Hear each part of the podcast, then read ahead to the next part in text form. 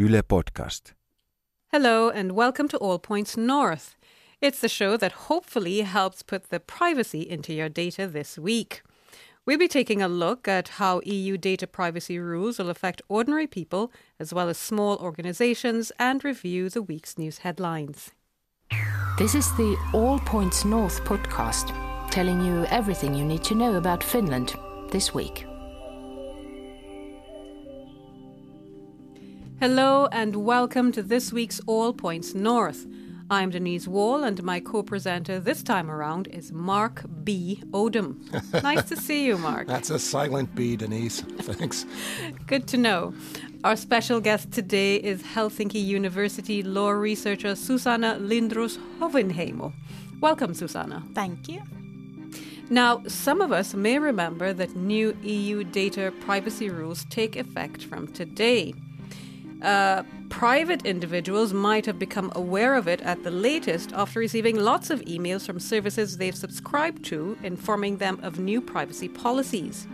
Now, these policies are intended to ensure that people know about their right to control their personal information that's collected, how it's used, who it's shared with, and so forth.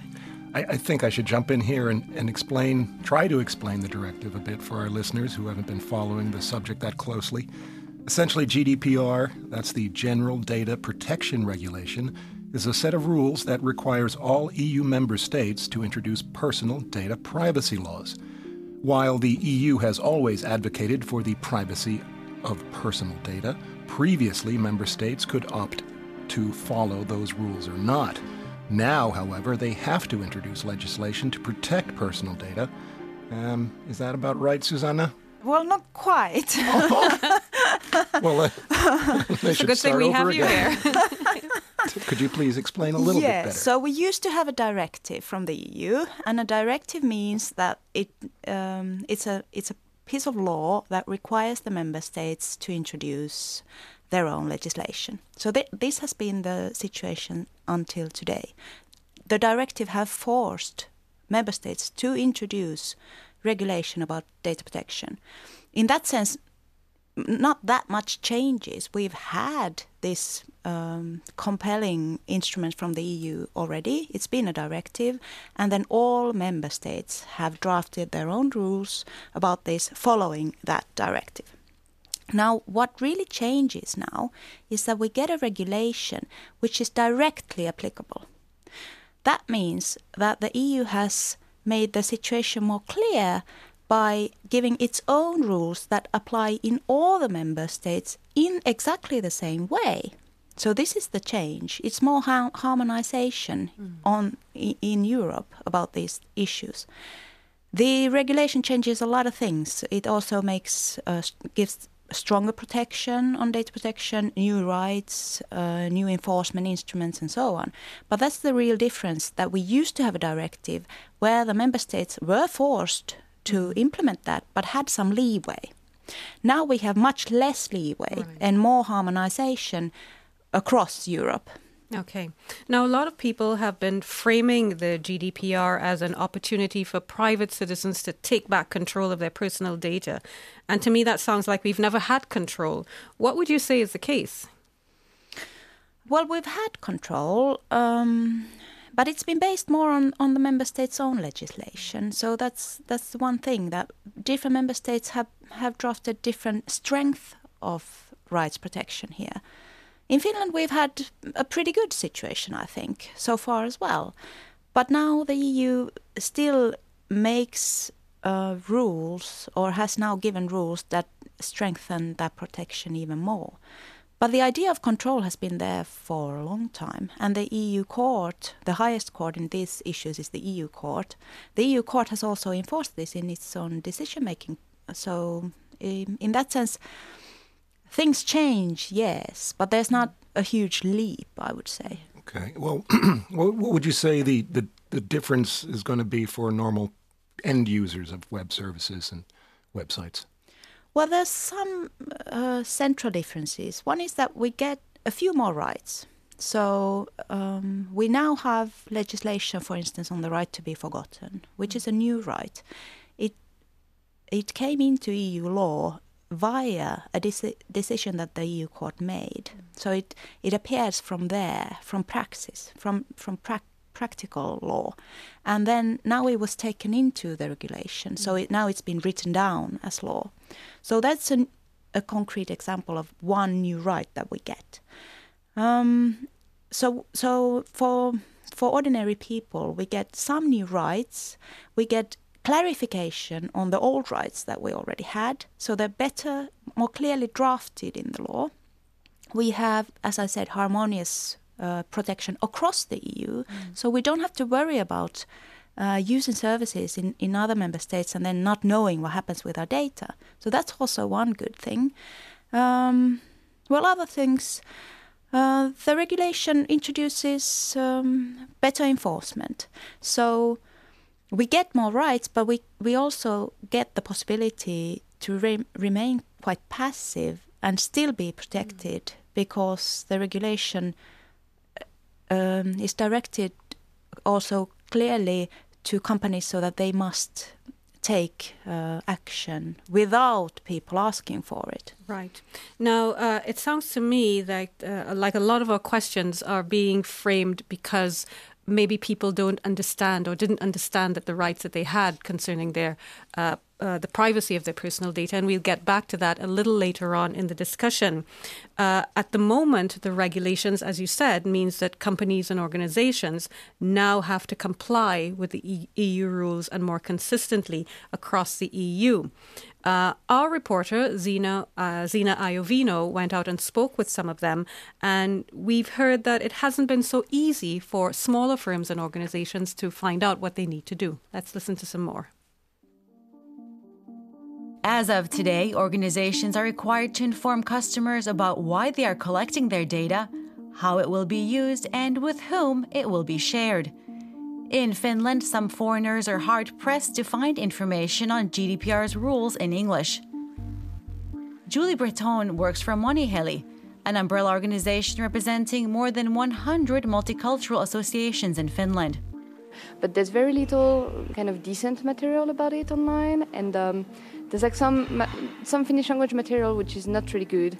And when it comes to English language, we just have to rely on something else, like some other materials that comes like from the US or the UK, and that's very kind of focused on the like technological side. So it's kind of not really good for small organizations who don't handle like bank data or credit card numbers or this kind of thing. So there's many questions and not many answers at this point. The data framework aims to give EU citizens more control over their data while addressing the realities of our digitized world. GDPR supersedes non-binding EU guidelines issued in 1995, back when personal data was not the commodity it is today. Now people regularly volunteer personal information on social networks, but don't necessarily understand it's being passed on to third parties. The new rules empower private individuals to know more about their data. The privacy regime also increases users' powers to opt out or be forgotten. We're working with a lot of very small volunteer organizations, so who don't have someone working there that can actually spend work time learning about this. And for most of them, many of them don't even know what it's about. These NGOs are not alone in their bewilderment. A study last month by analytics company SAS found that 93% of global companies are not yet fully GDPR compliant. Jason Levine, who offers GDPR compliance services, weighs in. I think one of the significant problems is that most companies don't really understand how GDPR is applicable to them. The breadth of the applicability of GDPR is quite daunting, especially for small and mid-sized companies, and they often don't know where to begin. And support resources within member state data protection agencies are quite limited. Non-compliance comes at a cost. Penalties can run up to 2 to 4% of turnover or fines of up to 20 million euros. The structure of GDPR puts the onus on companies to demonstrate compliance. It's sort of a guilty till proven innocent system. Meanwhile, Breton of Moniheli is just getting started. We're not even at the implementation phase. We're actually at a phase where we actually try to understand what's going on, because like all the information that and all the guides that came out about the GDPR just are coming out now, a few days before the deadline, even though we should have gotten them half a year ago. And that was Zina Iovino talking about small businesses and NGOs that have been struggling to comply with the regulation. Just a reminder to the audience, there's more on this story at yle.fi/news. Now, Susanna, is the concern these groups have about a lack of information in English a fair one? I believe so, yes. I can imagine that it's been hard, especially for smaller companies that don't have the resources to hire someone to do this compliance work. They don't perhaps find the right consultants, or they don't have the means to hire any consultant at all. And if lay people without any legal background are trying to read the regulation itself, that can prove pretty tricky. I don't know about the situation about the language, though, so I don't know how much the Finnish authorities have been able to put out any information in English. That I don't know. But on the other hand, the regulation is the same in all the member states, so the central authorities, like the Commission, for instance, has given all kinds of information, and that's in all the member states' languages. So, but still, I can imagine it's been hard. Now, some people might argue that organizations have had 2 years to deal with this issue, because we've now come to the end of this 2-year grace period since the regulation itself was introduced. What would you say to that? Yeah, but still, there've been open questions also for lawyers, really, who are experts on this, on specific sort of details on the thing. So, well, I don't know. It's not my place to say whether some companies should have been faster or slower. Everybody does what they can, but there has been a lot of talk about it in the media, so at least I suppose both people, companies and public authorities know that it's been coming. So in that sense, maybe there has been fair warning. What's the role of Finland's data protection ombudsman in all this? Pretty huge, yeah. So has been huge during the directive as well. So they are the guiding authorities here in this field of law. They give guidance which is sort of semi-binding, also legally, and have been so. They can give decisions on disputes and so on. The problem, I think, has been and still is probably that they have a lot of work, and the staff isn't perhaps as huge as they would need. So their I'm worried about their resources, whether they have enough for the future. We heard that our own reporter, Zina, had difficulty contacting them for a comment, and I guess some of the... In this report, we've heard as well that some of the organizations that try to reach out for help and guidance with the information in terms of implementing the rules behind the regulation. So they also their phones must be ringing quite. Must be, yeah. It must be really, really busy for them. But let's hope they get funding for more people, because they do a really good job. Now, one of the things we heard in the report was about the penalty for non-compliance, between 2% and 4% of revenues, or up to 20 million euros, which is quite a hefty sum. One of the things that I'm wondering is, how will the directive be policed in effect? Well, it will be policed by these European data protection authorities. So there are ones in member states, and then there are the central authorities as well on EU level. So that's the system. And they collaborate in the different member states, which is obviously needed, because most of the big companies operate in all the member states. So that's what's going to happen. And it's up to these authorities then to police this, even though it's not a criminal thing, so it's not policing, but still, sorry, I have a quick question. One of the things that I'm wondering is, what is the process for an ordinary individual who feels that some organization or company that they've been involved with has violated their privacy and has not complied with the regulation, is their first port of call the Data Protection Ombudsman? Yeah, the national, the one in the member states. Mm. They have various options according to the regulation, but the obvious one is to contact the authority in their own member states. That's the easiest one, I suppose, or the most natural way to go. Or then maybe in some cases, depends on the facts of the case, but it might be obviously wise to contact the company or the authority first and try to figure out what's going on and lodge a complaint with them first or whatever. It depends on the issue. Mm-hmm.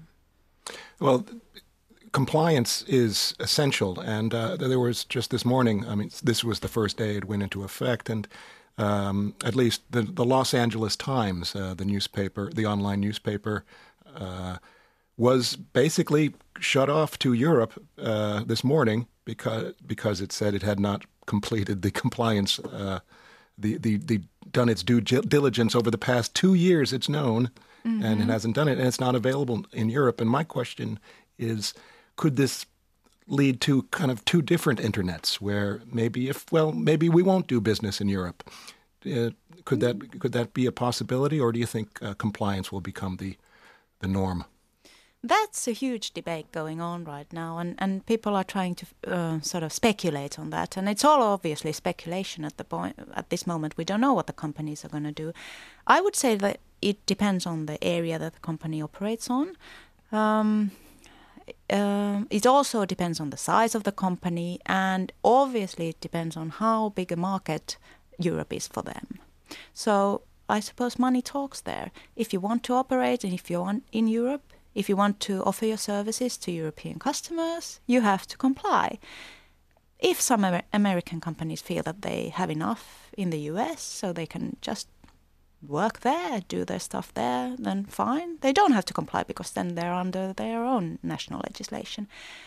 But it depends so much on what the company does and what kind of business model it has and what the product is. If the product is something like social media, well, most of the bigger ones want to operate in Europe. And now we're seeing this so-called Brussels effect taking place, that it's really now Europe driving the global level of protection, because most companies see it beneficial for economic purposes to operate in Europe. And then it's cheaper for them to use the same rules throughout their operations on a global level. And then those rules will be the EU's because they are the most stringent. Mm. So that's what the Brussels effect is about. It's a term coined in legal research. But it really shows what's going on, that sometimes the EU gets this huge global role because it's beneficial for the companies to follow the higher standards. And then it's easy to follow that one standard throughout their operations. So that's one possibility. But as I said, it really depends on what the company does and so on. And one more thing. We do talk a lot about companies often when we talk about this regulation. But it is interesting also to note that it applies to public authorities just as well. So all the public authorities in Finland, for instance, well, not all of them, but most of them have to be compliant as well. Mm. So we're not only talking about businesses here, we're talking about all kinds of organizations who deal with our personal data. And often the organizations that have most data about us tend to be the public authorities, or at least used to be that way. So they were, for instance, health organizations, the public health organizations. Or the Finnish Road Transport Authority, Trafi, but we'll get on to talking about Trafi and our data a bit later on in the program. Medical records are already protected. Already protected, yes. And here also outside of the EU. In the EU, it's really the old directive that has created that legal situation where medical records are extra protected. And the regulation continues that. Mm-hmm. So the regulation upholds the old distinction between normal personal data and then sensitive personal data. Medical records are sensitive personal data, and they will be regulated even more strongly as they have been so far as well. So there's extra protection for that kind of data. Mm. Well, there's varying degrees of what's considered personal data in Europe, even among different countries, like in Finland, or for example in Germany. The Google Maps, the street scenes, they have to blur out most of the structures, even not just people or signposts but actual buildings. Yeah, Germany is a nice example. Germany is usually for us privacy lawyers and privacy researchers the most interesting example, because they have a history of taking privacy very seriously, and obviously that history stems from the national history of those various authorities and regimes that haven't perhaps been so privacy compliant. So Germans are really, really strict on privacy protection. But as I said, the regulation is now meant to level the playing field so that all the member states should have one set of standards, which is also meant to make it easier for European companies to operate so that we have the single digital market that's beneficial for the European economy. That there's also that aim here, that it would be easier for companies to operate across member state borders. Yes. We'll see how that goes, but yeah, that's one of the aims. So it sounds like a clear move to harmonize all of the structures and all of the legal codes to help make doing business better and easier within the EU. And as you said, that redounds to the benefit even of organizations operating outside the EU, so that once they get into the market, it's so much simpler to operate throughout the bloc. Exactly. And it's really good for people as well. So the data subjects, as we call them, the people whose fundamental rights are now protected in the same way in all the member states. We got to cut it off here. I guess we could talk about this for another half hour, but we got to move it forward because it's time now for our listener questions. Now, in the prelude to this regulation finally taking effect today, we ran a story about how it probably won't prevent Finnish companies from selling users' data. Needless to say, some members of our audience were quite upset about the current practice where organizations like the Finnish Transport Safety Agency, Trafi, sells customers personal contact data. Here are some comments from our friends on Facebook. Spencer Watts said, as soon as I got a mobile phone in Finland, I started getting sales calls relating to my address. He didn't seem happy there. And Susan Tunkarik chimed in with, telephone cold callers in Finland are terrible. I block the numbers, but there's always plenty more. So it seems that thanks for that, Mark. I tried to recreate I could picture these irate individuals talking about this issue. It seems that some people are really tired of this kind of direct marketing that is based on their information being traded like a commodity out there in some markets. Is it true that people can still expect to receive cold calls and unsolicited emails from companies looking to peddle their goods and services, as that story Mark referred to on our website suggested? Well, it goes against the spirit of the regulation, that's for sure. But it goes against the spirit of the previous directive as well. How is it that Trafi has been able to do this? I mean, the previous directive was introduced quite some time ago, and as far as I know, I haven't opted out of the Trafi system. How is it possible that they're still able to trade my... I'm sorry, I should have looked into this case. I have really no idea of the facts. I don't even have a car. So I really don't know what we're talking about here. But as far as I can tell, you have the opt-out. Haven't you had the opt-out possibility so far as well? I don't know. I really should be able to look now into what they are offering. Yes, I think that I do, but I think the issue is that many people don't know that they can opt out. They find out when they get irate, and then they contact Trafi, and Trafi says, I don't think people know that data is being provided by whoever. I mean, they just think, I'm just getting junk mail or spam or whatever. Could well be. Real quick, Will the GDPR stop Finland from publishing people's tax information? Good question. That is a really good question. That's our Finnish speciality, that's that tax thing. It has been so much debated in the EU court and even in the European Court of Human Rights. There are cases about the Finnish publication of tax data. I understand that it's not just a Finnish thing, it's a Nordic thing as well. Maybe so, yes. I'm only well aware with the Finnish version of it. That's a tricky thing, actually, because on the one hand, if the media have a good reason to publish some people's tax data, then that goes on under freedom of speech and freedom of journalism. And that's pretty important too. So if you have a reason to publish somebody's tax data, for instance, a public figure or a politician or someone, then the GDPR doesn't really change that. Mm. But otherwise, if there's no journalistic freedom, then I guess the situation is really, really different. If it's ordinary people's personal data, then that becomes much more tricky. Mm.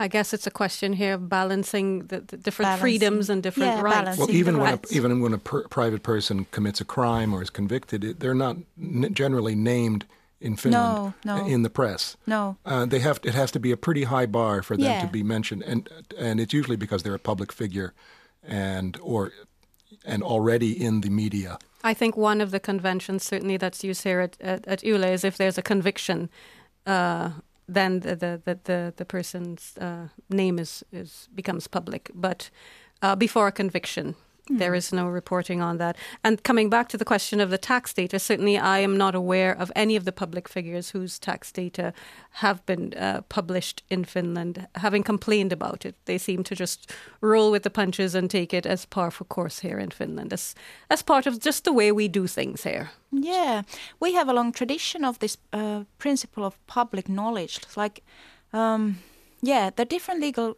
cultures in the member states play a role here. It would be unspeakable in other member states to publish tax data, but in Finland and in all the Nordic countries, I suppose, we have this idea that we as a community kind of we have a right and we have an interest to know what's going on around us and what other people are up to in a way. There's this principle of public knowledge. And I think that there's a high premium placed on transparency overall. That too, yeah. If you have something on your mind, just send your audio message to our All Points North WhatsApp account. Our WhatsApp number is +358 44 421 0909. Tell us what's on your mind, and your comment or question might be heard on our next show. And now it's time for a look at some of the other stories that made news headlines this week. First up, Prime Minister Juha Sipilä said this week that Finland has no plans to imitate neighbouring Sweden and issue national guidelines for crisis and war situations. Sweden mailed out a 20-page pamphlet to the country's nearly 5 million households. It contained instructions such as how to find bomb shelters, locate clean water and food, and other emergency tips. Interior Minister Kai Mikkanen has admitted that Finland needs to do more to employ immigrants. He was responding to criticism from Finn's party chair, Jussi Hala Aho, of government's track record in getting migrants already in Finland into the job market. Mikkanen called for tighter integration policy, which he said makes immigrants passive. Now, state rail company VR has backed down from its previous position and agreed to sell an old engineering site in Helsinki's Vallila district to ex-US Ambassador Bruce Oreck. The price tag on the deal was €11 million, and Oreck says he has plans to transform the property into Helsinki's version of Camden, which is a charming open-air market in London. Mm-hmm. Still on the diplomatic scene, Finland finally has a new US ambassador, Robert Pence. The new head of mission is a wealthy businessman, a Republican campaign donor, and a literary scholar. However, he's no relation to U.S. Vice President Mike Pence. Before the appointment, the Helsinki post had been vacant for nearly a year and a half. Let's have a look at some tech news. It seems that this year's Millennium Technology Prize was awarded to Finnish physicist Dr. Tuomo Suntola. He received the award for his innovations in nanoscale technology, which enables the use of microprocessors in high-tech products like smartphones and computers. The €1 million prize is awarded every 2 years. Meanwhile, Swedish and Finnish university researchers have developed a biofuel that could replace gasoline and diesel. They claim the new fuel has higher octane levels than regular petrol or diesel. The head researcher says the scale and cost of producing the biomass-based fuel is considerably cheaper than setting up an oil refinery. And one more innovation item this time. A Finnish startup is turning heads with women's swimwear made from fishing nets and other plastic waste recovered from the ocean.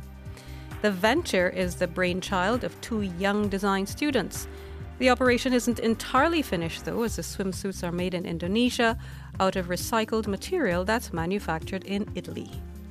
In other news, there was a social media hurricane earlier this week when an unleashed pit bull reportedly killed a smaller dog in Helsinki. The pit bull's owner had been at work at a restaurant and left the animal free to wander around. The incident sparked a fierce debate on dog owners' duties to keep their animals on the leash, according to public order laws. And don't forget, you can read more on these and other stories on our website at yle.fi/news. Thanks for that, Mark. Well, I can't believe it, but we've come to that point in the show where we have to say our goodbyes. But before we do that, let's talk a bit about the weekend. I'm not sure yet if I can make it, but I heard that the World Village Festival, otherwise known as Maelma Kulasa, begins tomorrow in Helsinki from about midday. At any rate, it'll run until Sunday evening, and of course there'll be stands with all kinds of things to see and eat, as well as musical performances and talk shops. What about you, Mark? Well, Denise, I think I'll head over to Turku for the weekend for the International Video Art Festival. It began Wednesday and ends on Sunday. It's the 3rd year the event is being held, and visitors can choose from an array of different events and short films. Many of the videos are only a few minutes long. But I'm curious about a piece by Benjamin Orlo called Horses and Ants, and it's billed as a 24-hour-long opera dance video. Wow. Which combines footage shot in the Finnish army with opera and dance. Sounds good. Sounds Susanna? Interesting. Well, yeah. Susanna, perfect. You want to come to Turku with me? Perhaps. What are you going to do this weekend? I don't know. Maybe Turku, but probably anything that has to do something with the outdoors. I see you looking out through the window. Yeah, looking out the window. Yes. It's so nice out there. Absolutely. Let's make the most of this weather while it lasts. Yeah. Well, on that note, it's time for us to wrap up this week's program. I'm Denise Wall, and my co-presenter this week was Mark. I'm going to say it out loud. B. Silent. Silent. Thanks to our special guest, Susanna Lindroos-Hovinheimo, for stopping by. Our producer today was Lydia Taylorson, reporter was Zina Iovino, and our sound engineer was Jarno Valkonen. Thanks for joining us, and don't forget to subscribe, get in touch, and even leave a review wherever you get your podcasts. You can stay up to date at yle.fi/news and listen to previous editions of our show at yle.fi/All Points North. You've been listening to All Points North, a podcast produced by Yle News, a unit of the Finnish Broadcasting Company. For daily news from Finland in English, head to yle.fi/news and follow us online at Facebook, Twitter and Instagram. You've been listening to Yle News.